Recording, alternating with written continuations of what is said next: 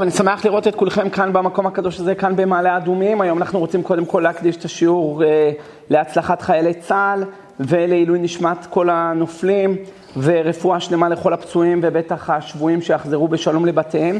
ובכלל הרפואה אנחנו רוצים לברך את החייל עמית קרזי בן לימור, שגם הוא uh, נפצע מהפעולות uh, במלחמה הזאת בעזה, ואנחנו מאחלים לו בעזרת השם רפואה שלמה. אה, היום אני רוצה לשתף אתכם גם כן בסוגיה הזאת של המלחמה, הפעם באופן קצת יותר הלכתי. בשבוע שעבר דיברנו באופן כללי, קצת יותר מוסר, היום אנחנו רוצים להיכנס קצת ליותר הלכה. אה, והרבה אנשים מתקשרים אליי עם כל מיני שאלות, אתם לא תאמינו איזה שאלות, אם לשאוב זרע מחייל שמת, אם אפשר אה, לעבר, אם הוא יוצא ידי חובת פרו ורבו אחרי שהוא נפטר, הרי הוא לא קיים את המצווה אם שואבים ממנו זרע.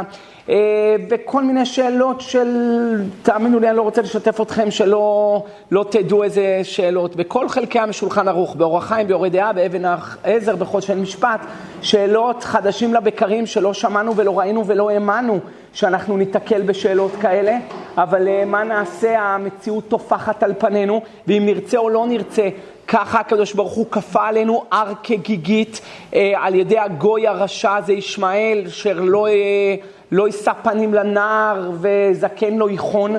הם רצחו והרגו ובזזו ושחטו ואנסו וערפו אה, וביטרו שם איברים איברים, גופות, דברים איומים ודיברנו על זה, אני לא רוצה לחזור על הדברים שכבר עסקנו בהם בשבוע שעבר ולנו לא נותר אלא להתפלל לקדוש ברוך הוא ולבקש שהקדוש ברוך הוא ישלח לנו בעזרת השם את משיח צדקנו במהרה בימינו שנזכה לראות את הגאולה שתבוא ברחמים ולא בדין, אבל uh, הרבה שאלות עולות על שולחננו ושאלות איומות ונוראות. אחת השאלות זה שאלה שעסקתי בה בעבר בהזדמנויות אחרות, אבל היא קשורה לעזה. היא קשורה לעזה. חייל שעומד להיכנס לפעילות מבצעית לתוך עזה, התקשר אליי ושאל אותי מה יהיה הדין אם, אה, אם אה, יתפסו אותו המחבלים. עכשיו, הם כבר ידענו מה הם מסוגלים לעשות. הם יכולים לעשות הכל, אין להם צלם אנוש. הרי אני אמרתי כבר, כל אחד, אתה קורא את השם ואז מביא את התואר, אדם גדול, אדם קטן, אדם יפה, אדם קצר. אבל אצל ישמעאל הוא קודם כל פרא ואז אדם, פרא אדם. הוא קודם כל פרא, זה חיית פרא בצורת אדם. לעשות את מה שהם עשו, דברים שאפילו בשואה ואפילו אצל חמינינסקי, שעשו דברים איומים ונוראים באוקראינה, אני לא זוכר פשע כזה שנעשה כנגד אה, עם ישראל ביום אחד, כמו שהיה, כמו שעשו בשמחת תורה. יום שאמור הכי להיות שמח בעם ישראל, אין לך יום יותר שמח מאשר שמחת תורה, קבלת התורה. אבל כתוב כבר בפרשת יתרו, ויהי ביום השלישי ויהי בהיות הבוקר קולות וברקים וקול אלוהים, אל משה ידבר האלוהים יעננו בקול. איך נפתח מעמד הר סיני? עם המילה ויהי. עכשיו זה תימה, הרי המילה ויהי זה לשון צער. ויהי בימי שופט השופטים, ויהי בימי ארמפל, ויהי בימי אחשורוש, כל מקום שנאמר ויהי זה צער. והיה זה שמחה, והיה כי תבואו אל הארץ, והיה אם שמוע תשמע להשם אלוקיך.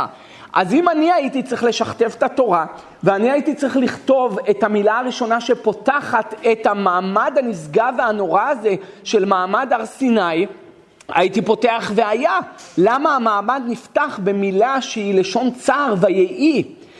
וכתבתי במרכבות ארגמן על התורה, שם על הפסוק הזה, שנראה לי בסייעתא דשמיא, נפתחה, המעמד של הר סיני נפתח במילה ויהי, לומר לך שגם יש צער בקבלת התורה. זה לא רק פריבילגיות, זה לא רק צ'ופרים, כנגד זה יש גם חובות. ואם לא תעמדו בחובות, אז יהיה יהיה, אה, יהיה השלכות לזה, והשלכות איומות ונוראות. אתה רואה 98 קללות יש בפרשה בכי תבוא, ויש לך עוד אחר כך גם כן אה, אה, עוד פרשיות עם, אה, עם אה, קללות בבית חנן. אתה לא מאמין כמה פרשיות יש עם קללות, למה? אם תקיימו את התורה מוטב, ואם לאו אני פושט את האור שלכם כמו צבאות ואיילות השדה, לכן כתוב ויהי, התורה נפתחה בויהי. שמחת תורה אמור להיות יום של שמחה, ובמקום זה יתהפך עלינו מי זה היה, יתהפך עלינו ויהי, וכנראה שאנחנו משלמים את החוב הזה. רבותיי, חייל שעומד להיכנס לפעילות מבצעית בעזה, והוא מפחד שהמחבלים יתפסו אותו, יוותרו את איבריו, אה, ויתעללו בגופו. הוא שואל אותי אם ברגע שהוא רואה את המחבלים מתקרבים, אם הוא יכול להוציא את האקדח שלו ולירות לעצמו ברקה, כדי שלא יתעללו בו. זו השאלה, זו השאלה שאנחנו רוצים לדון בה היום. האם יש היתר לדבר כזה, להתאבד, שמא המחבלים הארורים לא יתפסו אותו ויתעללו בגופה שלו? אני כבר לא מדבר על סוגיית נוהל חניבל, ש... אה, אה, ש העלה החוק המטכ"לי, עשיתי על זה שיעור, אפשר לשמוע את השיעור הזה, נקרא חניבל, זה אומר שברגע שיבואו מחבלים וישתלטו על קבוצה של חיילים, כל מי שנמצא שם יורה בכולם, גם בחיילים שלנו. כי אתה לא תצליח לתפוס אותם, אז את כולם להרוג. האם זה מותר ליהודי לרצוח יהודי אחר? בנוהל חניבל, זה נוהל מטכ"לי, שהם כתבו את זה, ודנתי בסוגיה הזאת גם בשו"ת שלי, בשו"ת מרכבות ארגמן בחלק ט' תשובה ראשונה בחושן משפט, וגם עשינו על זה שיעור.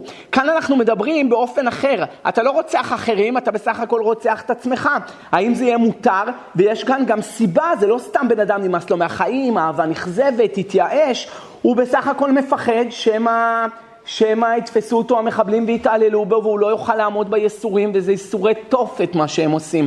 כבר ידענו למה הם מסוגלים, נזדעזענו מכל היצירות שלהם, איך הם ביטרו גופות ואיברים, ילדים. משפחות שלמות מצאו אותם על המיטה, כולם מחובקים, מחוררים, ב, מחוררים ביריות. דברים, אני אומר לכם, אנשים באו אליי השבוע עם שאלות, דברים מבית, מבית, בבית חולים עין כרם, אתה לא יודע, אני אומר לכם, אני, אם לא הייתי מוקלט, לא רוצה אפילו לספר לכם מה, מה שאלו אותי. לא רוצה לספר לכם איזה שאלות שאלו אותי מה היה שם, מה, כמה, כמה שואה וטרגדיות אנשים עברו. אבל אשמים אנחנו, כבר דיברתי על זה בשבוע שעבר, אנחנו לא יכולים להפיל את זה על אף אחד. אנחנו כולנו צריכים לחזור בתשובה ולהתחזק. אמ, האם יהיה מותר לי לחייל לשלוח יד בנפשו, להתאבד, לזרוק על עצמו רימון, או אם יש לו אקדח אז, אה, אז אה, לירות בעצמו? העיקר שלא יתעללו בו. דומה לזה, נשאל פעם הרב יצחק אה, זילברשטיין, בעל חישוקי חמד, פעם הוא נשאל שאלה מאוד מעניינת בחייל שהכנף הימנית של המטוס שלו הוא טייס והיא נפגעה על ידי איזה טיל נ"ט, אני יודע מה, נפגעה הכייס וה, וה, והמטוס עומד להתרסק. עכשיו, יש שתי אופציות לחייל הזה, או שהוא לוחץ על כיסא מפלט והוא צונח הישר ללא האריות, לגובה האריות, שמה מחכים לו המחבלים שהתעללו בו, או מצד שני, הוא פשוט נשאר במטוס ומתרסק אל מותו. האם מותר לו בשב ואל תעשה להתרסק למותו? זה לא דומה לשאלה הראשונה ששאלנו, כי בשאלה הראשונה זה בקום ועשה, הוא יוזם את זה, הוא לוחץ על ההדק, הוא רוצח את עצמו. בשאלה השנייה, הוא לא רוצח את עצמו, הוא בסך הכל לא עושה כלום. בשב ואל תעשה. כנראה שהמטוס עומד לקרוס, אז אני יודע, יעשה וידוי, קריאת שמע, לא יודע כמה בן אדם אה, שפוי באותו רגע, מה הוא מסוגל לעשות. כמובן שזו שאלה הרבה יותר פשוטה בשב ואל תעשה, מאשר בקום ועשה ללכת ולירות בעצמך, אבל שתי השאלות הן שאלות טרגיות, וזה שאלות הלכה למעשה. והם עומדים להיכנס לעזה. וכל חייל צריך לשאול את עצמו האם יש לו היתר, הרי אם הוא ייתפס בידיים שלהם, זה לא, לא מספרים כל מה שהיה עם גלעד שליט. וגם על זה עשיתי שיעור, על העסקה האומללה הזאת עם גלעד שליט שהכניסה מדינה שלמה לסכנה. ושחררו למעלה מאלף מחבלים ו-27 מחבלות שנידונו למאסר עולם, חלקם מהם כדי, ל... כדי להוציא את גלעד שליט. וכנגדו, אותם אנשים שהשתחררו, חזרו לפשע, לטרור, ואחרים מתו. מאי חזיד דמח סומק תפי, דיברנו על זה בשבוע שעבר. דף כ"ה מסכת פסחים. מי אמר לך שהדם של גלעד יותר אדום מהדם של האחרים? אבל יש מקום לחלק, כאן זה סכנה עתידית, אולי הם יחזרו לפשע, אולי הם יחזרו לטרור, אולי הם יסכנו. כאן זה סכנה עכשווית, הוא נמצא עכשיו אצל האויב. מה עשו לו שמה בתוך האויב? אולי אף פעם אנחנו לא נדע. אולי יש דברים שגם גלעד בעצמו מתבייש לספר מה עשו לו שם. אני לא רוצה לדמיין בחלומות הפרועים אחרי הזוועות, הזוועות שראינו מהלך שם בעזה ובעוטף עזה, לא רוצה לדמיין מה עושים לחיילים ולמפקדים שתפסו אותם שם. אני כבר לא מדבר על נשים. נשים זה דרכן בכך אונס. אבל גברים לאנוס, זה חז"ל אומרים, זה יותר, יותר אה, ממהרים, ממהרים להוציא, דף י"ג במסכת הוריות. אם יש לך איש ואישה בשבי, אישה קודמת לאיש. אבל אם הם חשודים על משכב זכור, איש קודם לאישה. למה? זו דרכה בכך, זה אין דרכו בכך. ואלה חשודים על משכב זכור, הם חשודים על הכל, על הכל, איבדו כל צלם אנוש. אז עכשיו שאלה הלכתית, שואלים אתכם, אתם הרבנים, אתם צריכים לפסוק. האם יש היתר להיכנס לעזה כי אין ברירה, אין ברירה. התקשר אליי איזה חייל ואמר לי שביקשו ממנו לכתוב גט לאשתו לפני שהוא יוצא לקרב. תבינו כבר מה מכינים אותם. הוא נשוי בסך הכל שנה, וזה מה שהוא אמר לי אתמול בלילה. שביקשו מהם אה, לכתוב גט לאנשים שלהם, הם לא ימצאו, שלא תישארנה עגונות. ואין לנו כבר את חכם עובדיה, כמו שהיה לנו במלחמה עם מצרים, שיוכל להתיר עגונות. היום אין לנו כתפיים רחבות כמו שהיה לו. אז אולי באמת לומדים את מה שהיה עם דוד המלך בדף נ"ו מסכת שבת. כל היוצא למלחמות בדוד כותב כעת כריתות לאשתו, כדי שלא יישארו עגונות. הרי זה הטעם, איך דוד לקח את בת שבע, הרי הייתה אשתו של אוריה החיתי, הוא כבר כתב לה גט. למפרע, אז היא כבר לא הייתה אשת איש, וכל האומר דוד המלך חטא אינו אלא טועה, שם בגמרא במסכת שבת נ"ו. אז האם יהיה מותר בקום ועשה לחייל שנכנס לתוך עזה? והבאתי כבר בשיעור שלי ביזדים את הרמב"ם, בהלכות מלכים, בפרק ז', הלכת ט"ו, שהרמב"ם כותב שאם הוא ילך בכל ליבו להילחם, הוא לא יחשוב על אשתו, על הילדים שלו, על כלום, הוא נלחם לכבוד הקדוש ברוך הוא, ועושה את זה בלי פחד, והמלחמה היא לכבוד שם שמיים, לא, לא לכבוד צה"ל. לכבוד השם יתברך, שמה יגידו הגויים? איה אלוהיהם, איך לא שמר עליהם? איפה האלוהים שלהם? אז מה היה לפני שבועיים בשמחת תורה? חילול השם אחד גדול, זה מה שהיה. אנחנו חושבים על עצמנו, אבל באמת שם שמיים מתחלל, כי איפה האלוהים שלנו שלא שמר עלינו? עכשיו, מה זה איפה? איפה עושים עבירות? אז אסתיר הפניים מהם, נראה מה אחריתם. עושים עבירות, אז ממילא אני לא רוצה, יכול להסתכל עליהם, אז אין השגחה. אז עכשיו, אם הוא יוצא החייל, לכבוד השם, ללא פחד, ללא מורא, את כל הכוח הוא שם בקרב, כותב הרמב"ם שהוא מבטיח, זה הבטחה של הרמב"ם, לא ייראה לו שום רע, שום פגע, יזכה שהשם יבנה לו בית נאמן פה בעולם הזה, ויזכה הוא וזרעו לחיי עולם הבא. כך כותב הרמב"ם. אז תראה כמה זה חשוב לחזק את החיילים לפני היציאה לקרב, שעושים להם תדריך יציאה, קודם כל, אל יראה ואל יחת לבכם. אז השם, עולה, השם אלוקיך הולך בקרב מחניך להצילך, קדוש ברוך הוא איש מלחמה, הוא עושה את המלחמה. אז כותב הרמב"ם שאם הוא יפחד, עובר על מצוות לא תעשה, שנאמר לא תירא מפניהם, אסור לפחד מהם. אז נכון שמתוך, יעקב אבינו בעצמו פיחד. יעקב עצמנו כתוב אצל יעקב, אז באנו אל אחיך אל עשו וגם הולך לקראתך וארבע מאות איש עמו. בעיר היעקב ויצר לו. אז באופן טבעי יש פחד, אבל הפחד הזה צריך למגר אותו, צריך לרסן אותו. יעקב אבינו, מה הוא עושה כשהוא מפחד?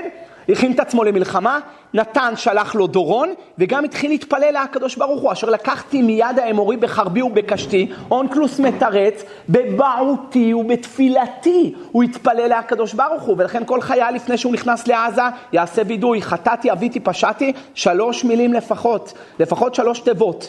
שלושה מילים, חטאתי, אביתי, פשעתי, יקבל על עצמו מצוות עשה של תשובה, ויגיד לשם ייחוד, הריני הולך להציל עם רב מישראל, הרי למה הוא הולך? הוא הולך כדי להציל אותנו, אנחנו שאנחנו נמצאים פה בעורף. ויכול להיות שיש בזה בחינה של קידוש השם. למה? כי הגמרא מספרת בדף י"ח עמוד ב' במסכת תענית, רש"י מביא שם על לוליונוס ופפוס, ששתי האחים הקדושים האלה הצילו את עצמם. מה קרה? רצחו את הבת של הקיסר. אז מי רצח אותה? לא יודעים. אין מצלמות, אין ראיות, אין עדים. מי רצח אותה? היהודים רצחו אותה. אז הם הפילו את זה על היהודים.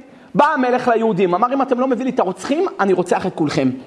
באו פפוס בלוליאנוס וידעו שזה גויים בכלל רצחו אותה. אבל אם יגידו גויים לא יאמינו. אז פפוס בלוליאנוס שהיו שתי צדיקים נשגבים ונוראים, הם באו ואמרו אנחנו מוכנים להעמיד את עצמנו בשביל עם ישראל. מה עשו? אמרו לקיסר, אנחנו הרגנו אותה. מיד תפס אותם הקיסר, רצח את שתיהם והציל את כל העם. מה אתה לומד מכאן? וחז"ל קוראים להם הרוגי לוד, הרוגי מלכות. מה אתה לומד מכאן? שמישהו נותן את הצוואר שלו בשביל עם ישראל, אז הוא נקרא הרוג מלכות. הוא נקרא מההרוגים שאין אף בירייה יכולה לעמוד במחיצתם, בדף נ' מסכת פסחים, בדף י' בבא בתרא, יש מקום לפלפל. פפוס ולוליאנוס היו שומרי תורה, שומרי מצוות, שומרי שבת. לא כל אחד שהולך לקרב הוא שומר תורה, שומר מצוות, שומר שבת. זה סוגיה שאנחנו נדבר בה וללמבן אותה בזמן אחר. אני בדיוק יושב על הסוגיה הזאת, אני אין לי זמן להיכנס ללינק הזה, כי לא התחלתי את השיעור עדיין. אבל כן יש מה לדבר בסוגיה הזאת, אם הוא לא, מח... אם הוא לא שומר שבת. לפחות יגיד חטאתי אביתי פשעתי, יקבל על עצמו שבת. יכניס אותך לעזה ואתה תצא חי, אתה צריך להגיד תודה לקדוש ברוך הוא, נתן לך את החיים במתנה. אז תגיד לשם איכות קודשא ברוך הוא ושכינתה, הרי אני מקבל על עצמי מצוות עשה להציל את עם ישראל. וגם מצווה ל... לא לפחד מהם, לא תעשה. וגם מצווה שלא יתקדש שמך בגויים. וגם אני ממית את עצמי אם חלילה אמות כנגד עם ישראל בעורף, שלא ימותו, כמו שהיה עם פפוס ולוליאנוס, שהמיתו את עצמם כדי שאחרים, יהודים אחרים לא ימותו. ויש הרבה מה לדבר בזה, ואני חושב שצריך לעשות תדריך יציאה, אולי שיעור מיוחד רק ללוחמים, שידעו אלה שנכנסים לתוך אה, קו האויב, שידעו איך, איך להכין את עצמם נפשית. גם אם הם יצאו וגם אם חלילה לא יצאו, אבל לפחות שהכינו את עצמם לקראת המערכה. שגם אם חלילה ייגזר עליהם שהם יצטרכו להסתלק מהעולם, לפחות יסתלקו מהעולם אחרי תשובה, אחרי וידוי, אחרי לשם איחוד שהכינו את עצמם שכל מה שהם עשו שם זה מצווה, לא כדי להראות את הכוח של צה"ל, כבר ראינו איזה צבא אומלל יש, לא נעים לומר. אבל אחרי הפדיחה שהייתה, לא יודע כבר איפה הכבוד של צה"ל. איפה הכבוד של השב"כ, של המודיעין, של הצבא, של המשטרה, של הממשלה. לא רוצה לדבר, כבר ראינו את האומללות, רשלנות פושעת, הפקרות שאין דוגמה לה. אין דוגמה לה. ואנחנו עוד פעם לא מדברים על 73 ולא על 64. אנחנו מדברים על 2023, יש טכנולוגיה, יש מצלמות, יש, יש אה, אה, אה, כל, כל התקדימים החדשניים ביותר יש לצה"ל, ותראה מה עשו. אז אנחנו לא רוצים לדבר בזה. אנחנו הולכים לא להרא... למלחמה, לא להראות שצה"ל חזק. הולכים למלחמה כדי להגן על עם ישראל, כדי לקדש שם שמיים בעולם, שהקדוש ברוך הוא יתחלל שמו בעולם, ואם ככה, שכינה הולכת ביחד איתם לתוך הקרב. מי נכנס ראשון? השכינה נכנסת ראשונה. היא זאתי שתנווט את הטילים, היא תנווט את הכל. אם, אם השם אלוקיך הולך בקרב מחניך ולא יראה בך ערווה דבר ושב מאחריך. אם יהיה דבר ערווה, אם יהיה דיבור של ערווה, שב מאחריך. אבל אם אתה הולך בלב בטוח בהקדוש ברוך הוא, הקדוש ברוך הוא יילחם לכם ואתם תחרישון. רבותיי, בן אדם באמת נכנס לעזה. והוא נכנס לפעילות מבצעית ופעילות שוטפת וסכנת נפשות מרחפת מעל ראשו, האם יהיה מותר לו לשלוח יד בנפשו, לרצוח את עצמו, להתאבד, לירות לעצמו כדור בראש? כל שכן מחסנית, האם יהיה מותר לו רק כדי להינצל מהייסורים אה, אה, שלא יתפסו אותו המחבלים. אז רבותיי, עד כאן הצגת השאלה, ומעכשיו אנחנו יכולים לפתוח את, הש... את השיעור שלנו, Welcome aboard, שמחים לקבל אתכם לטיסה שלנו, כמו תמיד, 778, הטיסה שלנו טסה למרחבי הפוסקים והתלמוד והש"ס, וגם אנחנו ננסה להגיע למסקנה ברורה, האם יהיה מותר או לא מותר לאדם להתאבד. עכשיו אנחנו דיברנו על חייל, אבל uh, בנסיבות המצערות של, uh, של uh, המדינה ומה שהיה, לא מדובר רק על חייל. בן אדם עכשיו שהמחבלים רוצים לקחת אותו לעזה, בר מינן שלא תקום פעמיים צרה, אבל אם יהיה דבר כזה ויבואו מחבלים לקחת יהודים ויש לך אקדח וכנגדם אתה לא יכול כי הם באים אליך בחמולה כל המחבלים ביחד. לא מדובר על החייל, אני מדבר על אזרח אפילו פה בימים נורמטיביים. ובא, התחילה מלחמה ובאו מחבלים לקחת אותך, האם מותר לך לקחת אקדח לירות בעצמך כדי שהם לא ייקחו אותך? כי מה שהם יעשו לך בכלא יותר גרוע מהכל. עדיף למות ולא לטפול בידיים שלהם. בבא בתרא בדף ח' עמוד ב', שבי קשה מכולם, דכולהו יתבעו. יש שם עינוי, כי הם מענים אותו, יש שם חרב, כי הם כל הזמן מתעללים בו, ויש שם רעב. אתה חושב שבשבי הם דואגים שם לתת להם לאכול? מה, זה הבית מלון שעושים פה לאסירים הפלסטינים? אה? לא מאמין לדבר הזה שתפסו מחבלים והכניסו אותם לבית חולים לרפא אותם. אלה אנסו את הבנות שלך, אלה רצחו את הילדים, את התינוקות שלך, ואתה עוד מטפל בהם? אני לא מאמין איך אין דבר כזה בעולם, נוהל כדור בראש מיד כשתופסים את כולם. אבל לקחת אותם לבית חולים, עוד לקחו אותם לבית חולים אזרחי. אם לא היה שם איזו התערבות לקחת אותם למתקנים אה, אה, עצמאיים, הם היו נשארים בבית חולים אזרחי, ועוד שמו בבית חולים אזרחי שומרים בבית חולים כדי שלא ייכנס איזה מישהו וירצח אותם. שומרים על המחבלים שאנסו את הבנות שלנו, שביטרו את החיילים שלנו, ששרפו חיים את התינוקות שלנו. והם שומרים עליהם. בוא תגיד לי אם זה לא מדינה תפוקה. בוא תגיד לי. כתובות ל"ג עמוד ב', הגמרא אומרת שמה, אלמלא נגדו על חנניה מישל ועזריה פלחו לצלמה. אפשר לעמוד בדבר כזה? אם היו לוקחים את חנניה מישל ועזריה, שהיו כאלה קדושים וטהורים, והיו נגדוה, היו מענים אותם בשוטים ובעקרבים. שוטים זה שוטים, עקרבים זה שוטים עם גולגולת כזאת שמלאה בסוף, בסוף עם קוצים. בשוטים ובעקרבים, אם היו מענים אותם, הם היו משתחווים לצלם של נבוכדנצר. אז אתה רואה שבן אדם לא יכול לעמוד נגד עינויים. אתה יודע איזה עינויים הם היו מסוגלים לעשות? אתה יודע מה איך הם חתכו אנשים? שורפים אותם חיים? אז הנה לך שתי, שתי גמרות יש לך, בבא בתרא דף ח' ומסכת כתובות דף ל"ג, שאדם לא עומד בעינויים. ועדיף למות מאשר ליפול בידיים של המחבלים. וזה מה שחז"ל אומרים במדרש חופת אליהו עמוד 164. שבע דברים עדיף אדם ימות ולא יקרו לו. ימות ולא ימסר בידי בשר ודם. ימות ולא יתענה, ימות ולא ישכח תלמודו, ימות ולא ימותו בניו בחייו, ימות ולא יהיה חבר כנסת, ימות.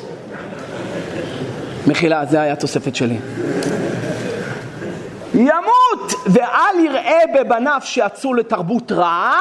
שש, ימות ואל ילבין פני חברו ברבים. שבע, ימות ואל יבוא על אשת איש. זה מה שחז"ל אומרים. למה? מה חידוש? ימות גם ואל יבוא על הזכר, ימות ואל יבוא על הנידה, ימות מה מיוחד באשת איש? אז הזוהר כותב בזוהר תזריע דף מ"ד עמוד ב', שלא יעזור לו כל התיקונים בעולם, הוא יצטרך לרדת לגיהינום בסוף. וכל שכן אם הוא יליד ממנה ממזר. תיקוני הזוהר, תיקון י"א עמוד ב', הוליד ממנה ממזר, עשה צלם לעבודה זרה. לא רוצה להיכנס, יש לי על זה שיעור, תחפשו את השיעור הזה, תשמעו, ויש לי על זה תשובה בשו"ת גם. אתה רואה מכאן עדיף שבן אדם ימות ולא ייפול בידיים של, ה, של הפראיים האלה. מדרש שמה כותב בעמוד 513, מוטב ייפול אדם לכבשן האש ואל ייפול בידי בשר ודם. שנאמר ניפלנה ביד אדוני כי רבים רחמיו וביד אדם אל אפולה.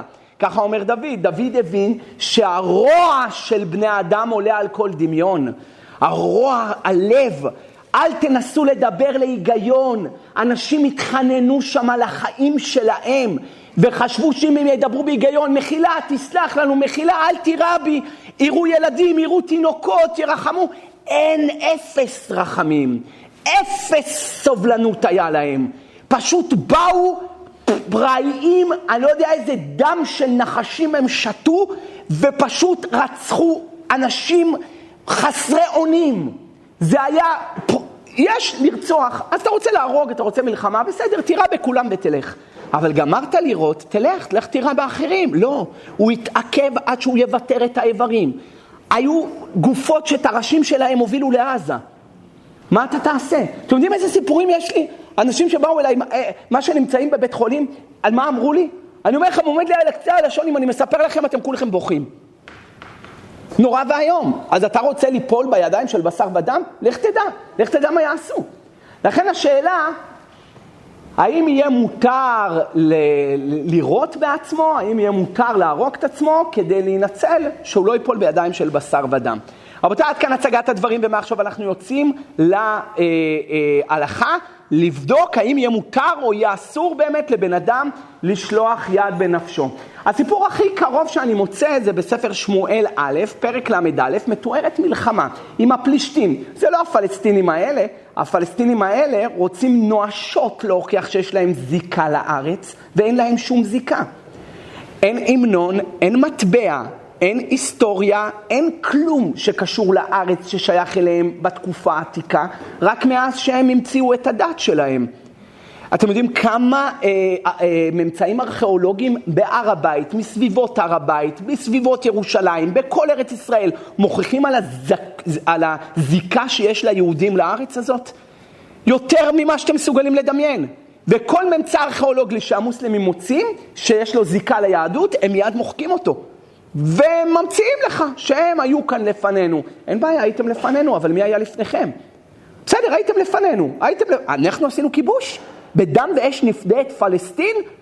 השם ייקח אתכם. אנחנו? אנחנו עשינו כיבוש? מי כבש? אנחנו פה היינו הרבה לפניכם והרבה ש... לפני שהדת שלכם הייתה בעולם עוד היה יהודים.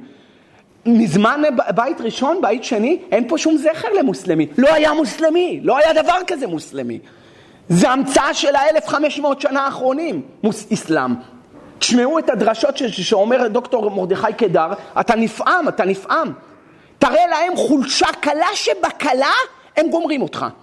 על מה מסתכל המנהיג של איראן? על מה מסתכל המנהיג של חיזבאללה? אם ביבי יעשה, יפגין איזשהו חולשה, הם כבר ידעו להיכנס. תפתח לו פתח של מחט, הם יפתחו לו פתחו של אולם. אסור, זה צריך לעשות יד רמה. אל תנסה לעשות איתם שלום, אני שלום, הם המלחמה, אומר דוד המלך. אני מדבר על שלום, אבל הם בכלל מדברים על מלחמה. לא אמר פעם ערפאת, אני באוזניים שלי שמעתי. אמר פעם ערפאת, אמרו לו, מה אתה הולך? עושה שלום עם ביל קלינטון ורבין, בשביל מה זה? אמר להם,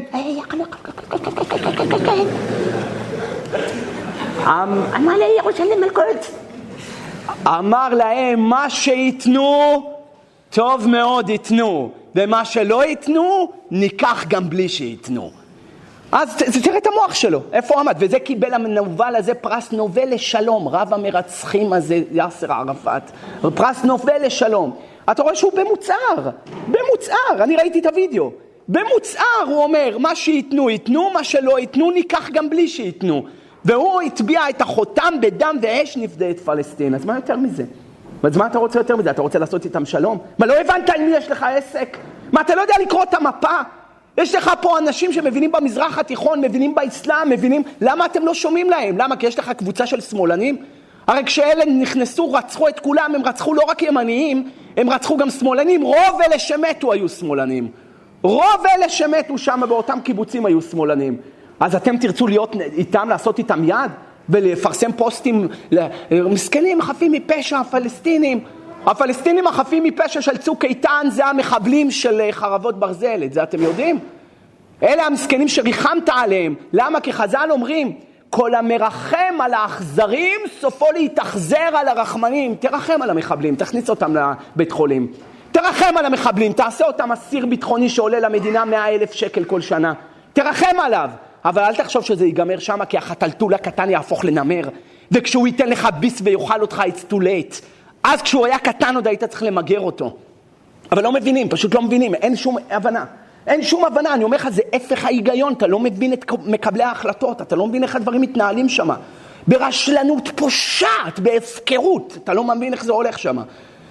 אל תחשבו שהנה, איפה דיברו גבוהה גבוהה? שנים הם מתגאים. אין כמו הצבא הישראלי, אין כמו חיל המודיעין שלנו. אין כמו תראה עליך, יבכה עליך, תראה איך במערומים הראה אותך.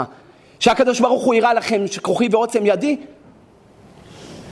אז אלה הפלסטינים רוצים להגיד שיש להם איזה קשר לפלישתים שהיו פה, וזה בכלל אומות אחרות. אין להם שום קשר לפ... לפלישתים. אז שם מתואר מלחמה עם שאול המלך עליו השלום. שאול המלך היה המלך הראשון של ישראל, המלך האחרון דרך אגב היה אגריפס מבית חשמונאי, אגריפס, הוא היה המלך האחרון, אבל המלך הראשון של עם ישראל היה שאול המלך, בכיר השם, משיח השם, הוא היה צדיק גדול, ובנביא מתוארת המלחמה. עכשיו תקשיבו מה הולך, הפלישתים מנצחים וזורקים חצים, והחיילים שלהם מלומדי מלחמה, איש חרבו על יריחו, כולם מתקתקים את המלחמה, והיהודים לאט לאט הולכים וכושלים. עכשיו, זה לא כמו כאן שהרמטכ"ל נשאר בחמ"ל, בבור שלו, או בקריה, והוא שולח את, ה... שולח את החיילים שלו. לא. במלחמות ישראל המלך יוצא ראשון. ראשון הוא נכנס לתוך, ה... לתוך גובה האריות. אז זה בדיוק מה שהיה. שאול המלך עם הבנים שלו יצאו ראשונים לקרב. והמלחמה הלכה וסגרה עליהם, ועמדו לתפוס את שאול המלך, הפלישתים. אני קורא את הפסוקים. ופלישתים נלחמים בישראל, וינוסו אנשי ישראל מפני פלישתים, ויפלו חללים בהר הגלבוע, וידבקו פלישתים את שאול ואת בניו, ויכו פלישתים את יהונתן, את אבינדב ואת מלכישוע בני שאול. תוך כדי המלחמה הוא רואה שהילדים שלו נרצחו. ותכבד על המלחמה על שאול, וימצאו המורים, אנשים בקשת, ויחל מאוד מהמורים, הוא פחד מאוד, תפסו אותו אלה שהם שכירי חרב. ויאמר שאול לנושא כליו, אז שאול אומר לעוזר שלו, שלוף חרבך ודקרני בה, פן יבואו הערלים האלה ודקרוני ויתעללו בי. תהרוג אותי, תהרוג אותי, בדיוק כמו שהיה במצדה, בדיוק כמו שהיה ביוטפת, בדיוק כמו שמצאנו בהרבה מקומות, במסעי הצלב. האם ליהודי מותר לרצוח יהודי כדי שהיהודי השני לא יהיה, לא יהיה נתון ל, ל, לעם אחר, שיוכלו להתעלל בו, או להמיר את הדת שלו, או לעשות לו שמות ושפטים? אז האם מותר ליהודי לרצוח יהודי אחר? זה מה ששאול מבקש מנושא כליו, ושאול היה תלמיד חכם. ויאמר שאול לנושא כליו שטוף חרבך ותקרני בה פן יבואו הערלים האלה ותקרנו ויתעללו בי ולא בא נושא כליו כי הרי מאוד אני ארצח את הגנרל? אני ארצח את, ה, את, ה, את, ה, את המלך? אז אני לא רוצה לעשות את זה. ויקח שאול את החרב ויפול עליה. מכאן יצא ששאול המלך רצח את עצמו, התאבד, מה שנקרא, במהלך הקרב, מפחד כי ירא מאוד. למה? פן יבואו הפלישתים הערלים האלה ודקרוני והתעללו בי. אז מה יותר פשוט מזה, אם אתה לומד הלכות מהמקרא, תכף אנחנו נראה שהדברים יותר מורכבים, אבל אם אתה לומד הלכות מהמקרא, מה יוצא מכאן? שמותר לבן אדם כתוצאה מפחד, מאימה, מבני אדם, הבאתי לכם כבר הקדמות לשיעור הזה, שעדיף למות ולא ליפול בידיים של בשר ודם, אז הנה זה מה שעשה שאול המלך. שלף את החרב, נפל על החרב של עצמו והתאבד מחשש היסורים. אז קודם כל צריך עיון על הסיפור הזה אצל שאול המלך, כי הגמרא בבבא קמא בדף צדיק א', עמוד ב', הגמרא אומרת, ואך את דמכם מיד נפשותיכם אדרוש, זה בדיוק הפרשה שלנו, פרשת נוח. שהקדוש ברוך הוא אומר, אני מזהיר אתכם, אך את דמכם לנפשותיכם אדרוש. אף הרוצח עצמו נקרא רוצח, ככה דרשו שם בגמרא. אז הנה, אדם רצח את עצמו, אז איך שאול המלך עשה דבר כזה? וכך פוסק הרמב"ם, הלכות רוצח פרק ב' הלכה ב', ההורג את עצמו, שופך דמים, עוון הריגה בידו, וחייב מיתה לשמיים. כל המפרשים, כולם קפצו, כולם קפצו. מה, מה הוא חייב? חייב מיתה, אבל הוא הרגע התאבד. אז מה הוא חייב מיתה? אז מפה רצו להביא ראייה גם, רבותינו המקובלים, לסוגיית הגלגולים. שאדם שהתאבד בגלגול זה, יחזור גלגול הבא וירצחו אותו. לא רצית לחיות כשהיה לך את ההזדמנות, אז כשיהיה לך את ההזדמנות לחיות, אתה לא תחיה. רצחת את עצמך גלגול ראשון, תירצח גלגול שני. איך אמר הקדוש ברוך הוא למשה רבנו במעמד הסנה, זה היה מעמד נשגב של שבע ימים. והקדוש ברוך הוא מתגלה למשה, ומשה כיסה את פניו כי ירא מהביט. ואחר כך, אחרי שמשה מתרגל קצת לשכינה, אחרי שהוא מדבר איתו, הוציא את העם ממצרים, אומר לו, הראיני נא את כבודיך, על הצוק, על הצוק. צור, הוא רוצה להראות, הראיני נא את כבודיך. אמר לו הקדוש ברוך הוא, שאני רציתי במעמד הסנה שתראה את כבודי, לא רצית. עכשיו שאתה רוצה, אני לא רוצה. זה לא תוכנית כבקשתך. מי שיעשה עבירות גלגול זה, הוא יחזור גלגול הבא ויתקנו אותו. יתקנו אותו. יש לי גם דוגמאות קלאסיות, אבל אני מוקלט ואני יודע שזה עלול להיות שערורייתי. הדוגמאות שיש לי, ולכן אני לא אגיד אותן עכשיו. אבל יש לי דוגמאות קלאסיות לאנשים שסבלו דברים איומים מדברים אחרים שהם עשו בגלגולים קודמים, וככה לימדו אותנו רבותינו המקובלים. אני לא מביא שום דבר מדעתי, אני לא אומר, כשיש לי דברים מדעתי אני אומר נראה לי. ואני אומר הרבה פעמים נראה לי. אבל כשאני מדבר בסתם, זה הכל מדברי רבותינו, אני בסך הכל מביא לכם מהתורה, מוציא את זה אליכם ומנגיש את זה אליכם. לי, אני אין לי שום עניין בזה. אני אומר לכם, אל, אל תנסו את הקדוש ברוך הוא, אין אמונה ואין עוול. זה שאתה רואה צדיק ורע לו ורשע וטוב לו, אתה לא יודע אם זה היה רשע גלגול קודם, אם זה היה צדיק, אם משלמים, אם לא נותנים לו. אין שכחה לפני כיסא כבודיך, כי הכל בא בחשבון מדוקדק. אני הערכתי בספר שלי מרכבות הגמול. מי שרוצה להתחזק בדיוק עכשיו זמן של מלחמה, רוצה להתחזק בהשגחה פרטית באמונה, יקרא שם את הפרקים הראשונים. על המשפט בשמיים, על הדקדוק האלוקי, על ההשגחה העליונה. אין דבר כזה סתם, אין מקרה, אין מקרה. מקרה זה הכופרים חושבים שיש מקרה. מה כותב הרמב"ם? ההורג את עצמו שופך דמים הוא ועוון הריגה בידו וחייב מיתה לידי שמיים. אז אולי מיתה גלגול קודם, הוא התחייב שהוא ימות בידי שמיים. שו"ת שבות יעקב הגאון רבי יעקב ריישר רבה של פראג, חלק ג' סימן י' הוא כותב משהו שאני לא מכיר. המאבד עצמו לדעת, היינו רוצח את עצמו, מהעבירות הכי חמורות בתורה, אני מסכים, ואין לו חלק לעולם הבא. לזה אני לא מסכים, כי אני לא זוכר שום חז"ל כזה. לא בבלי, לא ירושלמי, לא זוהר, לא מדרשים, לא מכיר. אז ביקשתי מאחד מהתלמידים שיבדוק לי באוצר החוכמה, באוצרות התורה, בכל מיני, כל מיני תוכנות כאלה, והוא אמר לי שהוא לא מצא חז"ל כזה. לא יודע מאיפה השבות יעקב דקדק שמי שרוצח את עצמו אין לו חלק לעולם הבא. בטח שיש לו חלק לעולם הבא לדעתי, מה שכן הוא יצטרך לחזור לעולם הזה, להירצח כמו שהוא רצח, ואחרי שהוא יסבול את זה, הוא עולה לחיים שכולו, לעולם שכולו טוב, אחרי, בהנחה שהוא באמת קיבל על עצמו ותיקן את כל מה שהוא היה צריך לתקן, אני לא רוצה להיכנס לסוגיית הגלגולים ושלמות הנפש. עשיתי על זה המון שיעורים וכדאי לדקדק בכל הדברים האלה. רבותיי, איך עבר שאול על גמרא מפורשת ורמב"ם מפורש? אסור לרצוח את עצמו. הגמרא אומרת בבבא קמא צדיק א' אסור, הרמב"ם כותב בהלכות רוצח פרק ב' הלכה ב' שאסור, אז איך שאול המלך משיח השם, המלך הראשון של ישראל, כן איבד את עצמו לדעת? איך יכול להיות שהוא התאבד? אז יש מרבותינו הראשונים, רבנו אהרון הכהן מילוניל, אה, אורחות חיים סימן ד' ובעלי התוספות בראשית על הפרשה שלנו, פרשת נוח ט' ה', שתיהם כותבים שאול שלא ברצון חכמים עשה, עשה עוון. שאול המלך עשה עוון. מה העוון שהוא עשה? התאבד. ואסור היה לו להתאבד, זה רמב"ם מפורש וגמרא מפורשת. התעללו, התעללו. אז יהיה לך כפרת עוונות. אבל מי התיר לך להתאבד? אני כתלמיד אדם לרגלי רבותיו העצומים בקרקע, עצומים, כי אלה רבותינו הראשונים. התוספות ורבי אהרון מילוניל היו מרבותינו הראשונים, ולבוא לחלוק עליהם זה פחד פחדים. זה פחד, ולכן אני לא חולק. אני רק אומר שיכול להיות שנעלם מהם איזה מדרש. עכשיו, להגיד על ראשון שנעלם ממנו מדרש, איזה עזות, אבל מה אני יכול להגיד? אני מביא לכם את הדברים כהווייתם, הדפסתי אותם בשו"ת שלי, מרכבות ארגמן חלק ד' חושן משפט סימן אה, מ"ו, ושם ערכתי סוגיה שלמה, אם מותר לבן אדם להיכנס לשטח האויב ולהתאבד. והבאתי את התביעה הזאת על השתי הגדולים העצומים האלה מרבותינו הראשונים. מדרש בראשית רבה, פרשה ל"ד, אות י"ג, כתוב שם, אך את דמכם לנפשותיכם אדרוש, אך זה מיעוט או ריבוי? כל מקום, מה אומרים חז"ל? אך זה מיעוט. זאת אומרת, יש מקום שהקדוש ברוך הוא ממעט ולא דורש. יכול כשאול תלמוד לומר אך. ומפורש במדרש הזה ששאול כן עשה ברצון חכמים. אז איך כתבו שתי הראשונים האלה שהוא לא עשה כרצון חכמים? וזה מדרש מבית רבותינו של חז"ל. זה חז"ל וזה הרבה יותר חזק, יש לך full house, זה ראשונים. אה? יש לך, אני לא יודע איך זה עובד עם הקלפים שם, אבל יש לך ג'וקרים. בוא נגיד את זה ככה, יש לך מלכה לב אדום ויש לך ג'וקר. נכון שזה מלכה, זה אס, בוא נגיד אס יותר טוב. אס זה הראשונים, אבל אני מוציא לך ג'וקר, זה בית מדרשם של חז"ל שאומרים ששאול עשה כרצון חכמים. יכול כשאול תלמוד לומר אח, משמע ששאול עשה ברצון חכמים, אז איך הם כתבו שלא? זה קושייה עצומה על הראשונים.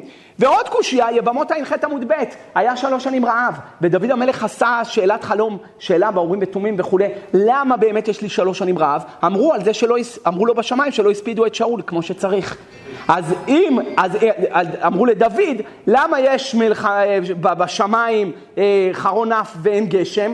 לא הספידו את שאול כמו שצריך. אז אם שאול עשה עוון, אז מה פתאום מקפידים על ההספד שלו? אז משמע שהוא לא עשה עוון כשהוא רצח את עצמו, אז היה מותר לו.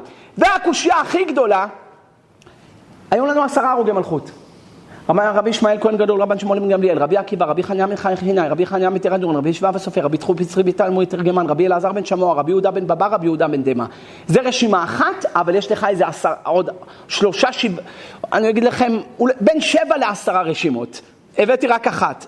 עשינו על זה שיעורים ביזדים כבר, שנה שעברה, דיברתי על עשרה הרוגי מלכות, עוד מעט יצא ספר שלי גם, רק על עשרה הרוגי מלכות, ושם חלשתי על כל הסוגיה, מכל חלקי הפרדס, פשט רמז דרש סוד, הסברתי את כולה, לא ניכנס לזה עכשיו. אחד מעשרה הרוגי מלכות, קודם כל על ארבעה מהם מסופר בתלמוד, על רבי עקיבא מסופר במנחות כ"ט ברכות ס"א, על רבי יהודה בן בבא מסופר בגמרא בעבודה זרה בדף ח' ובסנהדרין בדף י"ד, על רבי חוצפית המתורגמן קידושין ל"ט וחולין קמ"ב, וכמובן על רבי חניה מתרדיון מסכת עבודה זרה י"ח. ושם חז"ל מספרים לנו שהרומאים חזרו מה, מההספד שעשו לרבי יוסי בן קיסמא, חזרו, מצאו אותו מקיל קהילות ברבים, מלמד תורה. והם גזרו שאסור ללמד תורה. לקחו אותו ושמו אותו בכיכר המדינה. עכשיו, רבי יוסי בן קיסמן לפני שנפטר הזהיר אותו, רבי חנניה אחי, אי אתה יודע שאומה זאת רומא מהשמיים המליכוה? שהרי הרגה את חסידיו, איבדה את טוביו, שרפה את היכלו והחריבה את ביתו, ועדיין היא קיימת? יש לך הבנה שזה מעל הטבע? אתה לא רואה שזה מעל הטבע שרומא משגשגת? איך יכול להיות אחרי כל השואות והטרגדיות שרומא עשתה ליהודים? אמר לו מהשמיים ירחמו. אני מלמד תורה. אמר לו, אני אומר לך דברים של טעם ואתה אומר לי מהשמיים ירחמו?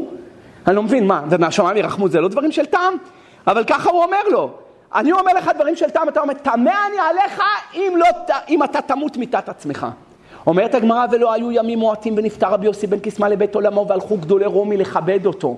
וכשחזרו מצאו את רבי חנניה מנטרדיון מקהיל קהילות ברבים וספר תורה מונח לו בחיקו. שלא יבוא להגיד, אני מקהיל קהילות ברבים, אני מלמד אותם פיזיקה גרעינית. אני מקהיל קהילות ברבים, אני מלמד אותם אלגברה. וכימיה. לא, ספר תורה יעיד עליו, לימדת את מה שיש לך ביד. מיד תפסו אותו, שמו אותו בכיכר המדינה וליפפו אותו עם הספר תורה שלו. הציתו את טאור והרומאים הרשעים לא רצו שהוא ימות מהר, אז לקחו ספוגים של צמר, טבלו אותם במים ושמו אותם על הלב שלו כדי שלא תצא נשמתו מהרה והוא יתייסר ויסבול. אומרת הגמרא, המוציא להורג שלו, קראו לו קלסטנורי, גוי. והקלסטנורי ריחם עליו, ואמר, אני לא מאמין, תראה באיזה גבורה. לא כמו אשתו של איוב אמרה לו, די, אותך מחזיק בטומאתך ברך אלוהים ומת. אמרה לו, תקלל כלפי השמיים, אתה לא רואה שעשו לך דין שלא מגיע לך? אמר לה, כי דבר הנבלות אשר בשדה תדברי. מה, את לא, את הטוב נקבל ואת הרע לא נקבל? ובכל זאת לא חטא איוב בשפתיו. אמר רבה, בבא בתרא ט"ו, בשפתיו לא חטא, אבל בליבו חטא. כבר היו לו הרהורים. היו גדולי עולם שסבלו את השואה, מתו להם כל הילדים כמו האדמו"ר מקלוזנבורג. 11 ילדים שלו נרצחו, אשתו נרצחה, והוא העיד, בחיים לא ערערתי על הקדוש ברוך הוא. הלכתי, תמיד ידעתי שהכל לטובה, אני לא מבין, אני, אני, אני משליך את הראש שלי על הקדוש ברוך הוא. אל אמונה ואין עוול. הוא לוקח, השם נתן, השם לקח, איש שם השם מבורך, לא רק בשפתיים, גם בלב, אבל איוב חטא בלב, ובכל זאת לא חטא איוב בשפתיו, אמר רבה בשפתיו לא, אבל בליבו אמר, ארץ ניתנה ביד רשע. חס ושלום. איך יכול להיות שאני סובל דברים כאלה, אני כזה צדיק, מעולם לא חטאתי. אבל חז"ל מספרים לנו, רבנו ארי, שהוא גלגול של אבא של אברהם אבינו, תרח. ותרח היה יחצן של עבודה זרה והחטיא את הרבים ולכן הוא בא לסבול את מה שהוא סובל גלגול קודם. אני כבר אמרתי לכם אלף פעם, אנחנו כאן, המציאות שלנו היא לא גמורה, זה קשור לכל הגלגולים שהיו ועוד הגלגולים שיהיו. אתה מושך את הזכויות שלך ואת העבירות שלך מגלגול לגלגול, סוגר חשבונות, פותח. הכל מה שקורה איתך זה על חשבון מה שהיה ומה שיהיה. בסוף, כשאתה תשב בגן עדן ויראו לך את כל הסרט, אז אתה תבין, אה... הבנתי למה פה, פה גנבו לי בבית, כי פה הייתי גנב, אני גנבתי למישהו אחר, הבנתי למה זה ככה, הבנתי, כל השאלות נסגרות. אבל בעולם הזה אל תשאל למה. למה? למה יאמרו הגויים? אנחנו לא אומרים למה. אנחנו מאמינים בהקדוש ברוך הוא, כל מה שהקדוש ברוך הוא עושה, ישר, פלס. נו, קחו אותו, וקלסטנורי ריחם עליו, ושאל אותו קלסטנורי, רבי, התלמידים שלו אמרו לו, הרב, תפתח את הפה ותיכנס בך האור, תיחנק מהעשן. אמר להם, מוטה ויתלנה משנתנה ואל יחבלו בעצמו. מה אתם רוצים, שאני אפתח את הפה וייכנס עשן ואני עזרתי להם להרוג את עצמי? לא רוצה לפתוח את הפה. אני נשם מהאף בקושי, אבל לא אפתח את הפה כדי לחנוק את עצמי. קלצטנורי אומר לו, וזה המוציא להורג, זה שלקח את הלפיד והבעיר אותו ושם את הזרדים. אמר לו, רבי, אם אני נוטל ספוגים של צמר מעל לבך ומרבה עליך את האור, שתמות מהר, אתה מביאני לחיי עולם הבא? אמר לו, כן. אמר לו, מה? אז תשבע לי. ונשבע לו רבי חנניה בן תרדיון, אני מביא אותך לעולם הבא אם אתה הורג אותי מהר. אומרת הגמרא, מיד כששמע את זה הגוי, הוציא את הספוגין של צמר מעל הלב שלו, הרבה עליו את האור, וקפץ ביחד איתו לאור, וחיבק אותו, ושתיהם מתו בצעקה, השמיים עלו. יצאה בת קול ואמרה, רבי חנניה בן תרדיון וקלצטנורי מזומנים לחיי עולם הבא. סיפור מבעית, מבעית. תמיד זה היה מציק לי, למה קלצטנורי היה צריך לקפוץ לאש? למה היה צריך לקפוץ לאש? קיבלת green card, קיבלת אזרחות ממנו, הוא הבטיח לך שהוא מביא אותך לחיי עולם הבא. זה לא הבטחות על הקרח של כל הפוליטיקאים פה, מספרים לך סיפורים. לא, זה רבי חניה בן תרדיון, שהוא מבטיח שהוא מביא אותך לחיים הבא. לך תחיה עוד 50 שנה, 60 שנה, תאכל, תשתה, רצה אלוהים את מעשיך, כשתיפטר מהעולם ויבואו להכניס אותך לגיהנום, תגיד סליחה, תפתחו לי בבקשה את אה, כ"ט בנובמבר, אה, אני יודע מה, יום ככה וככה, עוד, עוד תאריך. תפתחו לי שמה, אז אה, בבקשה אני רוצה שתראו, ומראים לו בסרט שהוא הבטיח, הבטיח לי להיכנס לעולם הבא. למה הוא קפץ? ואני תמיד אומר, הוא לא האמין למראה עיניו איזה יראת שמיים היה לרבי חנניה בן תרדיון. איש עם כזאת אמונה, עם כזאת אהבה, כל החטא שהוא חטא זה כי הוא לימד תורה ברבים. זה עמלו, זה מה שמגיע לו, שישרפו אותו. על יראת שמיים כזאת עצומה, אפילו הקליפה של קלצטנורי נמסה. הוא לא היה מסוגל, אני רוצה להידבק, אני רוצה להידבק בדבר כזה. ולכן מה עדיף לי למות עכשיו ולקפוץ לאש. ואם אני הייתי שמה, והוא היה מבטיח לי את זה, גם אני הייתי קופץ. ואם אני לחס ושלום הייתי הקלסטנורי הזה, גם אני הייתי קופץ. ואני חושב שכל אחד צריך לשאול את עצמו, אם הוא היה הקלסטנורי, אם הוא היה קופץ או לא, ואם הוא לא היה קופץ, תשאל את עצמך איפה היראת שמיים שלך. אולי קלסטנורי פחד, רגע, יעקב אבינו מבטיח לו הקדוש ברוך הוא, אני אוכי עמך בדרך ושמרתיך בדרך אשר אתה הולך. אז מה פתאום ויצר יעקב העירה לו? למה הוא מפחד? השם הבטיח לך. מה חז"ל מתרצים ברכות דף ד'? שמא גרם החטא, אולי קלצטנורי אומר, אולי אני אלך לבית, אעשה איזה עבירה, ויגידו לי, לא, זה לא בא בחשבון. אז ממילא אני הפסדתי את הזכות, תנו לי למות עכשיו, אני הולך איתו. אני הולך איתו. רבותיי, צריך עיון. אם היה מותר לו לקרב את מיטתו, למה הוא לא פתח את הפה בעצמו ומת? ואם היה אסור לו לקרב את מיטתו, איך הוא מכשיל את קלצטנורי? הרי גוי גם כן מצווה בשפיכות דמים, דף נ"ו מסכת סנהדרין. ואסור להכשיל את הגוי בעבירות שלו, דף ו' מסכת עבודה זרה, מניין שלא יושיט עבר מן החי לבן נוח וכוס של יין לנזיר. אז אתה רואה שאסור. אז ממה נפשך? אם היה מותר, פתח את הפה. אם היה אסור, איך אמרת לא לעשות את זה? זה הקושייה. גם האגרות משה מתחבט בשאלה הזאתי, והפשט נראה לי די ברור. מעיקר הדין מותר היה לו לפתוח את הפה. אבל הוא לא רצה להרוס את החסידות שלו, ולכן הוא אמר שגוי יעשה את זה. כי מעיקר הדין גם אני יכולתי לעשות את זה. אז הוא לא הכשיל את הגוי, כי הוא כבר היה במיטה. רבותיי, אני שואל אתכם, למה חז"ל לא אומרים רבי חניה מנטרדיון שלא ברצון חכמים עשה?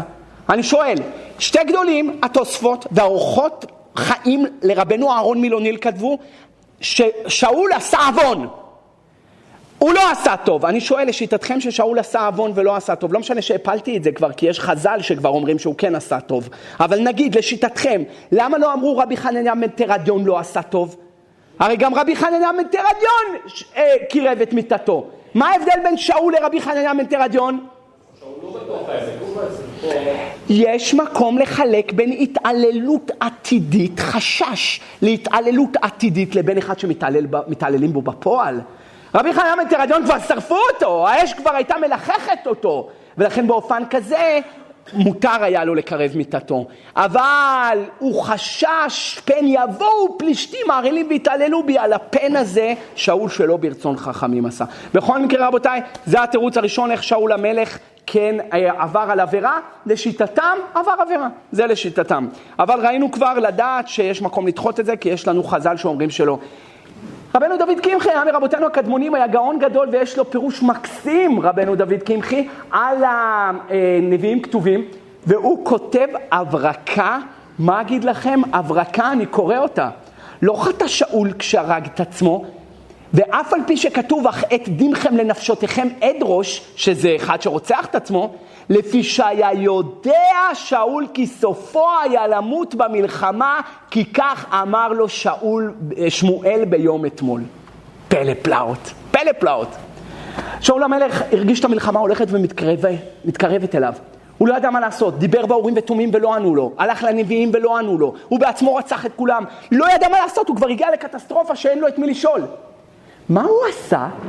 הלך לאישה מכשפה, בעלת אוב, יודעת לעשות סיאנסים, ואמר לה, תעשי לי בסיאנס את שמואל, הרבי שלי, שהוא כבר נפטר, שמואל הנביא. וחז"ל אומרים, חגיגה בדף ד' עמוד ב', אני זוכר את זה גם בזוהר, שלח לך קס"ט, גם בשאלות ותשובות הרדב"ז, בסימן תרמ"ב בחלק ג', שו"ת מרכבות ארגמן בחלק ו' סימן י"ג ביורדיה, שם הארכתי המון בכל סוגיית הסיאנסים. איך עושים סיאנס, איך זה עובד, למה הכוס מתפוצצת כששואלים על הקדוש ברוך הוא, מי עולה בסיאנס, איזה רוחות, העלו גם את הרוח של יצחק רבין בסיאנס, ושאלו אותו אם יגאל עמיר רצח אותו, והוא אמר שלא, ושאלו אותו מי רצח, בקיצור, לא רוצה לספר לכם עוד הפעם, אני מוקלט שלא הזמינו אותי לחקירות. אבל, אבל... משהו פלאים, משהו פלאים מה שהולך עם, ה, עם הדבר הזה, וזה אמיתי לגמרי, וזה אסור לעשות את זה, אסור, דורש של המתים. יש שאלה אם זה דורש של המתים, או דווקא שהוא הולך בבית קברות ולוחש על העצמות, אני לא נכנס לסוגיה הזאת. מי שרוצה, יש לי שיעור על סיאנס, יכול לשמוע את השיעור הזה, ומי שרוצה לקרוא את התשובה, היא הרבה יותר פורה ורבה, שמה במרכבות ארגמן חלק ו' סימן י"ג. שאול המלך, בצר לו, הוא לא ידע מה לעשות, אין לו מי לדבר, הוא לא יכול לתקשר עם הקדוש ברוך הוא, לא עונה לו, האורים ותומים לא עונים לו, אין לו נביאים לתקשר איתם, לא יודע מה לעשות. אז לא היה ברירה, הלך למכשפה ואמר לה, קסמי לי קסמייך ותעלי לי באוב את שמואל הנביא.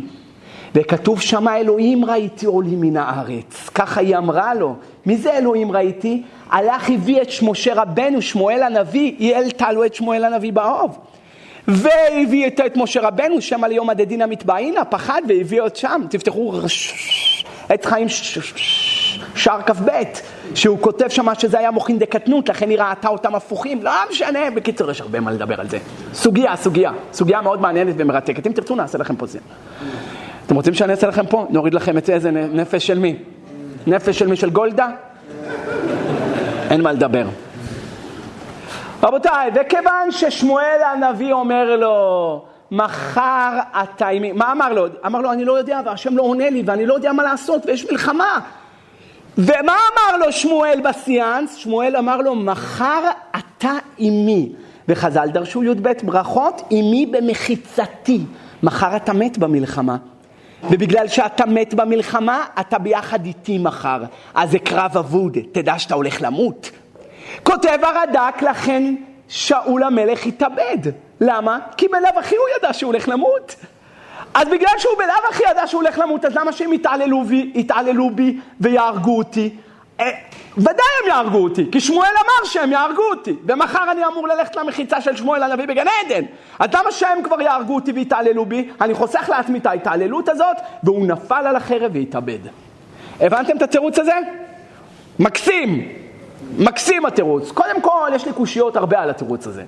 קושייה ראשונה, אולי הוא רצח את עצמו בבוקר והוא היה צריך למות בערב. הרי חיי שעה נקראים חיים בהלכה. מפקחים את השבת, את היום טוב, את יום הכיפורים, את ראש השנה על חיי שעה. אם נפל בית על אנשים והרופא אומר, תשמעו, אפשר להביא דחפורים, לפנות ולהוציא את הגוססים, אבל גם אם נוציא אותו, הוא יחיה רק שעה אחת. מחללים את השבת בשביל אותה שעה. אז איך הוא קיצר את מיטתו מהבוקר לערב? הרי חיי שעה הם גם חיים. אז מי התיר לו לרצוח את עצמו אפילו על חיים שהם נקראים חיי שעה? קושייה עצומה, אבל יותר קשה לי מזה. מי אמר לך איזה תוקף יש לדברי נביא שבא דרך סיאנס? זה לא, לא בשמיים היא? איך הוא סומך עליו? זה קושייה שלישית, שנייה. והקושייה השלישית תיתן מסמר אחרון בארון הזה של התירוץ הזה. הרד"ק בפירוש שלו על פרק כ"ח, זה היה פרק ל"א, על פרק כ"ח הוא כותב בשם רבי חופני גאון, שבעלת האוב המציאה את כל הדיאלוג הזה עם שמואל. לא היה ולא נברא. היא, נכנס אצלה שאול המלך, היא זיהתה שזה שאול המלך, אבל היא עשתה שחקנות. כן, מה אני יכולה לעזור לך? אמר לה, תעזרי לי, תקסמי לי את שמואל הנביא. ואז היא כאילו שיחקה אותה, ואז אמרה לו, אה, אתה שאול המלך וחיזלה מרים איתני. היא ידעה שזה שאול לפני, היא רק עשתה פוזה, היא לא יכלה להעלות שום דבר באוב, הכל היה הצגה אחת גדולה, ולפי התירוץ הזה שזה הכל היה הצגה, איך הוא שמח על ההצגה הזאת ורצח את עצמו. באמת אנחנו יודעים שזה לא היה הצגה, כי חז"ל אומרים שהוא הביא את משה רבנו בדף ד' במסכת ברכות, חז"ל מדברים על זה, אבל למאנדה אמר שזה היה הצגה, איך הוא שמח על ההצגה, וגם אם תגיד שזה לא היה הצגה, הרי זה דברי נביא שבאו דרך אוב. זה, זה ערוץ שהשם שונא ומתעב, לא יהיה בך קוסם קסמים ומעונן ומנחש וחובר חבר ושואל אוב וידעוני, זה עשרה מקליפות, איך יכול להיות ששמח על זה שאול, שאול? קושייה עצומה. הבנתם את הקושיות? כן, ברור? אתם איתי? מכשפה, ממציאה, מה? לך למכשפות עד היום, דיברתי על זה בדיוק היום. יש מכשפות ביפו, אתה מביא לה 180 שקל, ערבייה, אתה אומר לה, דודה,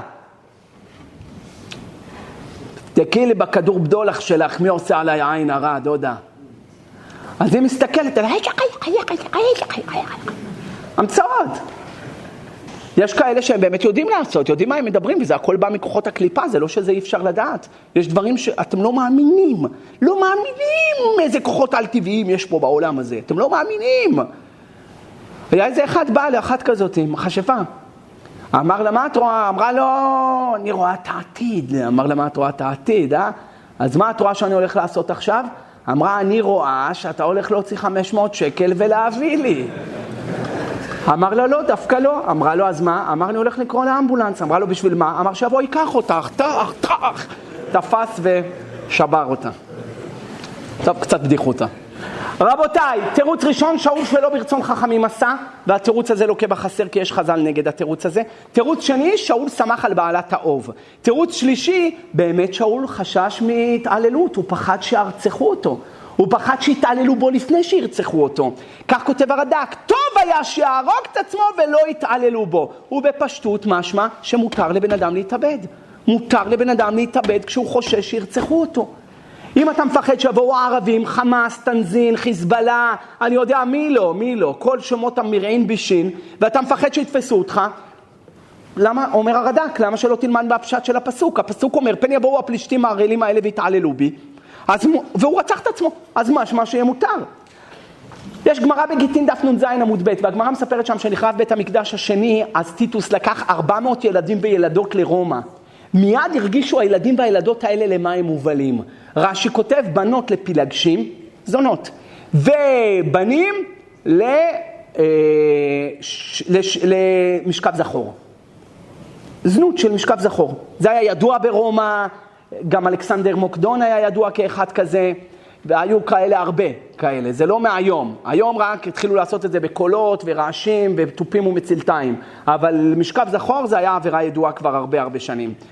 אומרת הגמרא, הרגישו בעצמם למה הם מתבקשים, אמרו, אם אנחנו קופצים, יש פה פירנות, יש פה עוד כרישים, וחלקנו ילדים קטנים לא יודעים אפילו לשחות, לא צריך אפילו פירנות וכרישים. אם אנחנו קופצים למים ומתאבדים, יש לנו חלק בעולם הבא?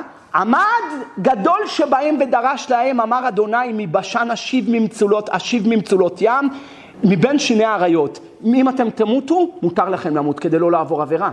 כדי לא לעבור עבירה, של אריות, מותר לכם להתאבד. אומרת הגמרא, כל הבנות קפצו למים. ראו ככה הבנים, אמרו, מה אלה שדרכן בכך, אנו שאין דרכנו בכך, לא כל שכן, מה, יבואו עלינו? מה, אנחנו השתגענו? כאלה דווקא, בסדר עם זה? קפצו למים גם הבנים ומתו כולם. אז uh, אתה רואה פה 400 ילדים שהתאבדו, וחז"ל לא, לא רק שלא גינו אותם, גם שיבחו אותם. אז הנה ראיה אולי לשאול המלך, אבל זה קצת שונה, למה? כי כאן הם רצו להעביר אותם עבירות, והם לא היו מסוגלים לעמוד בייסורים. אז כדי שאני לא אעבור עבירות, מותר להתאבד. אבל האם יהיה מותר להתאבד רק מחשש ייסורים? הרד"ק כותב בפירוש השני שכן, תלמד את זה משאול המלך. שולחן ערוך יורד דעה שמ"ה, גדול שאיבד עצמו לדעת והוא אנוס כשאול, אין מונעים ממנו שום דבר. זאת אומרת, מספידים אותו, קוברים אותו בקבר ישראל, עושים עליו השכבה, הכל אותו דבר. כותב השח, הרג את עצמו לפי שראה שהפלישתים יעשו בו כרצונם, ולכן הוא חשש. הנה התירוץ השלישי, שמפני איסורים באמת יהיה מותר. תירוץ הרביעי היה, מפני שמא הוא חושש שיעבירו אותו על עבירה דאורייתא שהוא לא יהיה מסוגל לעמוד בה, וזה גם התירוץ הרביעי. זה, אני לא מבין, זה השח, הטז והבח. השח רבי שבתאי כהן, הטז רבי דוד סגל, הבח רבי יואל סירקיש, שתיהם היו משפחה. גדולי עולם, כולם אומרים שאצל שאול המלך היה חשש להעברה על הדת. הוא פחד שהם יכריחו אותו להשתחווה לפסל הפלישתים, והוא לא היה מסוגל לעמוד בזה, ולכן היה מותר לו להתאבד. זה לא כתוב בפסוקים, זה המצאה שלהם, אבל ככה הם מבארים איך יכול להיות בעולם ששאול המלך רצח את עצמו, אלא היה העברה על הדת. חתם סופר עליו השלום, שאלות ותשובות חלק ב' סימן שכ"ו כותב, אפילו אם הוא מצטער מאוד, הוא מפחד מאוד, מכל מקום הוא רוצח אם הוא רוצח את עצמו. לכן אסור לרצוח את עצמו גם אם הוא מפחד מהייסורים. והרב חידה כותב בחיים שעל סימן מ"ו, פשוט, זה דעת, רידה, אפילו ירא מן הייסורים אסור. אמנם אם ירא שיעבירו אותו על איזה עבירה דאורייתא כמו אותם ילדים וילדות, או יצא מהדת ויהיה חילוני, מותר לו להתאבד. שמעתם את זה? זהו. לפי זה, להלכה אצלנו בסוגיה שלנו, אני שואל אתכם, אלה החמאסניקים, הם רוצים להעביר אותנו על הדת? אם יבוא יהודי וחס ושלום יתאסלם, כמו שעשה השבתאי צבי, הם יעזבו אותו? הם יעזבו אותו? לא יודע, אני שואל אתכם, אני באמת לא יודע, מה אתם אומרים? אלה שונאים צמאי דם אלה, אתה חושב שזה ירגיע אותם? לא נראה כל כך שזה ירגיע אותם. ממילא אין כאן חשש להעברה על הדת, אז מה הם רוצים לעשות? רק לשחוט אותנו. אני שואל, אם כל היהודים יעברו לאוגנדה, כמו שרצה הרצל, בסדר? זה היה כישלון חרוץ, ויש לי הרבה מה לדבר על הרצל. אחד מהמשיחי שקר המודרניים. הרצל, ורצה להעביר את כולנו לאוגנדה. אם כל היהודים יעזבו את מדינת ישראל, חלילה, ויעברו לאוגנדה, החמאס יירגע? אה? החיזבאללה יירגע? זהו, יאהבו אותנו? הנה, רציתם את פלסטין, הנה, קחו את פלסטין, תעזבו אותנו. הם יירגעו? לא, הם לא יירגעו אף פעם, כי המציאות שלנו מעצבנת אותם בעולם. עצם המציאות. אז על דבר כזה, אולי זה כן נקרא העברה על הדת. הם לא רוצים אותנו בכלל. אז יש בזה שאלה. יש לי עוד תירוצים בזה, אני לא רוצה להאריך, יש לי עוד תירוץ חמישי ושישי ועוד תירוצים מאוד גדולים בזה, אבל התשובה כבר מוכנה בחוץ, חלק, חלק ד', סימן מ"ו חושן משפט, יש עוד תירוצים. להלכה ולמעשה, מתי יהיה מותר להתאבד ומתי אסור להתאבד? הלכה למעשה, רוב הפוסקים נוקטים שמותר להתאבד רק בחשש העברה על הדת ולא בחשש הייסורים. ולכן, אם החמאסניקים אין להם מגמה להעביר אותנו על הדת, זאת אומרת, תהיו מוסלמים, אנחנו עוזבים אתכם. זה, לא נק... זה נקרא מגמה על העברה על הדת. הם רוצים אותנו מתים. מוסלמי, תקרא לעצמך יהודי, תקרא לעצמך נוצרי, העיקר מת. לא מעניין אותם כלום. כאן יש רק חשש מהייסורים, אין היתר להתאבד בחשש מהייסורים. מי שכבר כן התאבד מחשש הייסורים, כיוון שראינו דעה כזאת של הרד"ק, ויש גם רבותינו הפוסקים, כן? אני לא סומך רק על הרד"ק, שכן כתבו היתר, למרות שזה לא היתר גורף לפי השולחן ערוך, אז עושים עליו קדיש וקדושה, ועושים עליו השכבות, ועושים עליו הכל. היום להלכה ולמעשה, על כולם עושים. מישהו אמר לי, תראה, אלה שהיו במסיבה הזאת, ומתו שמה. אבל הם חיללו שבת, ומחללי עמוד שומת, והם רקדו מול פסל. אז הוא בא ואמר לי, כן, אבל זה לא פסל, זה התפאורה כזאת בשביל לעשות את זה ככה סטייל המזרח, ככה שהם רוקדים בפסל. עזוב את כל הדיבורים, אתה צודק, אני לא, לא מבקר אף אחד, אני לא נותן ביקורת, אני חושב בקול רם. רקדתם מול פסל? רקדתם מול פסל? ולא יעשה לך פסל ומסכה, וביום שבת רקדתם וחיללתם את השבת, ורקדתם מול פסל, עזבו את החילול שבת, למה? כי זה כבר נעשה דבר שאנשים דשים בו. אבל מול פסל, רקדתם? אז עכשיו, לפי זה מותר לנו לשבת עליהם ישיבה, יושבים על כולם שבעה, אומרים על כולם קדיש, אומרים על כולם, אה, עושים עליהם השכבות, ולכן יש שתי דינים. יש דין אחד הלכות שיושבים עליו שבעה או לא, ויש דין אחר לחלוטין אם הוא היה בסדר או לא היה בסדר, שהוא עשה את כל העבירות האלה. אבל זה לא קשור, אי אפשר להביא מכאן ראייה לכאן, זה שיושבים שבעה זה לא אומר שהוא היה בסדר. אותו דבר, אם יבוא חייל ויתאבד מחשש איסורים, ולהלכה אמרנו שההיתר הוא מחשש העברה על הדת, כן יישב עליו שבעה, אבל זה לא אומר שהוא עשה בסדר. זה אותו רעיון גם כאן. להלכה ולמעשה אני מקווה שהשאלות האלה חס ושלום, חס ושלום לא יהיו הלכה למעשה, רק דרוש וקבל שכר, אפילו לא הלכת למשיחה. כי מה שאנחנו רוצים זה רק לדבר ולפלפל, אבל באופן הכללי אני מקווה שאף חייל לא ייתפס בידיים שלהם. ואנחנו כאן בעורף חייבים לעזור לחזית. אנחנו נתפלל ונעשה מעשים טובים. אני אמרתי במוסיוף, החפץ חיים אמר, כשרוקדים בווינה מעורב, המשרפות בטרפלינקה עובדות יותר מהר. וגדולה מידת טובה ממידת פורענות פי 500. כשלומדים תורה כאן בעורף, אז הגיבורים שלנו, החיילים בחזית, מקבלים כוח ו- ועצות טובות מהשמיים להרוג את, האור, את האויבים יותר. אז יש בזה זה כנגד זה. ולכן אל תחשבו שהמלחמה היא רק שם, המלחמה היא גם כאן. כל הארץ כבר הופכת להיות חזית. כולנו חייבים להשתתף בצער של אותם אלה שנכנסים. עכשיו, אם בעיה והוא כבר נהרג, אז לפחות יש מקום לומר שהוא הרוג מלכות. אם הוא עשה את כל מה שאמרתי בתחילת השיעור, עשה וידוי לפני, קיבל על עצמו מעכשיו לשוב בתשובה, עשה, אז זה ודאי הרוג מלכות לכולי עלמא. תראה מה זה, יש קונה עולמו בשעה אחת ויש קונה עולמו בשנים הרבה.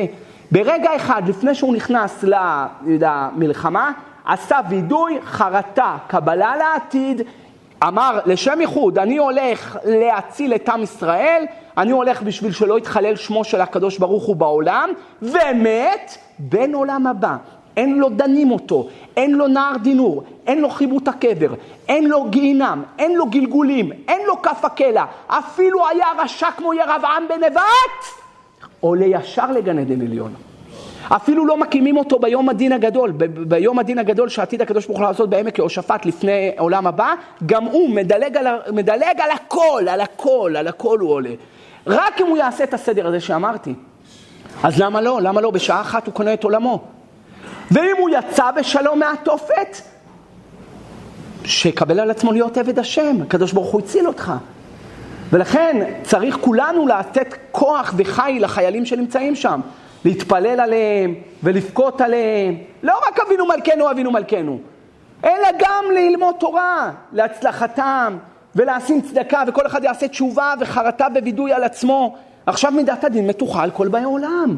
ועל יושבי ארץ ישראל על אחת כמה וכמה, ואלו בערים המעורבות על אחת כמה וכמה. אז כולנו צריכים כולנו להתחזק, ואין ספק שהקדוש ברוך הוא יראה שאנחנו משתדלים, עושים את ההשתדלות שלנו, ויציל אותם. שייכנסו באבי אביהם של כל המחבלים, שערה של חיה לא תיפגע בעזרת השם, וכולם יצאו בריאים ושלמים. ועזה תימחק. בתי מלון יעשו שם, קצת קזינו, קצת אה, זה, מה יש? מה יש? למה לא? הקדוש ברוך הוא יעזור לנו על דבר כבוד שמו. שיהיה לנו בשורות טובות, ישורות ונחמות. תראו עינינו, ישמח ליבנו בעגלה ובזמן קריב ונאמר אמן.